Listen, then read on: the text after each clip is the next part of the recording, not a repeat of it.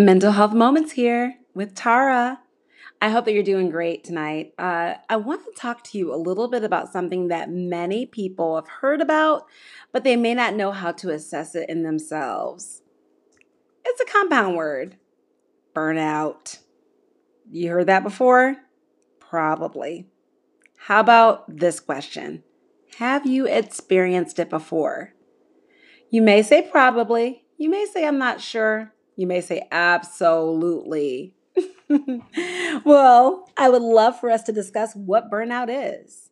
You know, some people call it compassion fatigue, some people call it overwhelm, some people call it downright exhausted.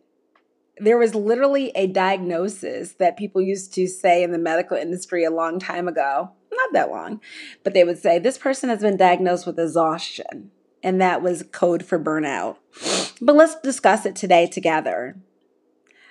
Burnout is something that can happen when you are taking on so much that you don't give yourself a, a point in time to breathe, to think, to have a proper self care regimen. Burnout happens when you don't give yourself a permission slip, if you will, to say no.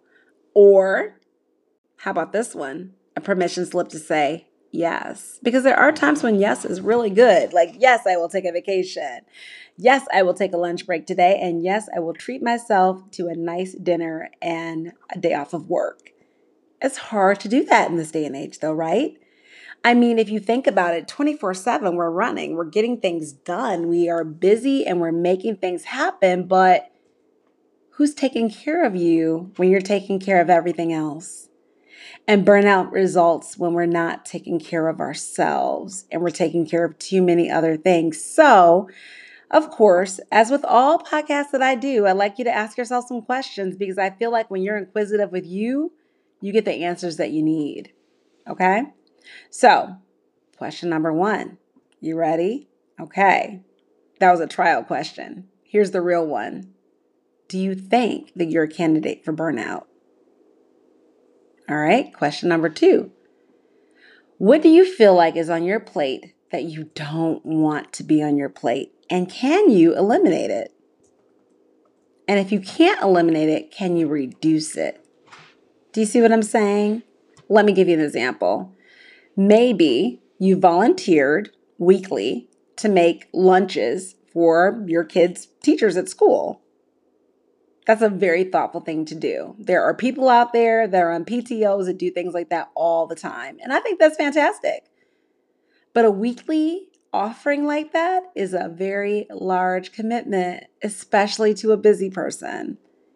And there's something about getting into a routine of doing something nice for others, a consistent thing of doing nice things for others that sometimes becomes thankless.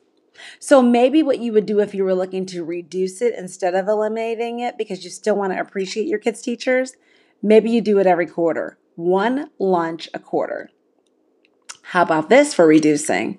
You also ask other parents to get involved in helping you. What do you think about that? So that way you're not carrying the whole load yourself. I think that makes a large difference. I know for myself, a little self disclosure here, I love to plan play dates and I use my home often, but there are times when I need to have the play date somewhere else. So I'll use a local Dairy Queen, a Chuck E. Cheese, our gym, a park. Do you see what I'm saying? And you know, sometimes you got to ask other parents, can you host this time? I'll bring the chips. I'll bring the veggies if we want to be healthy about it. We have to do that. Burnout is real but it can be reduced if we assess our list, ask others to help, and reduce the time occurrences that we're doing certain things that are really heavy when it comes to commitment level. I hope this moment was good for you because it was great for me to talk about this, but it's even greater when you follow it. So make sure you take five minutes after we're done to give yourself time to think about how you can change up your life when it comes to potentially being a candidate for burnout. I appreciate you listening. I appreciate it even more if you share and subscribe. Thanks again, you guys. And remember, be well.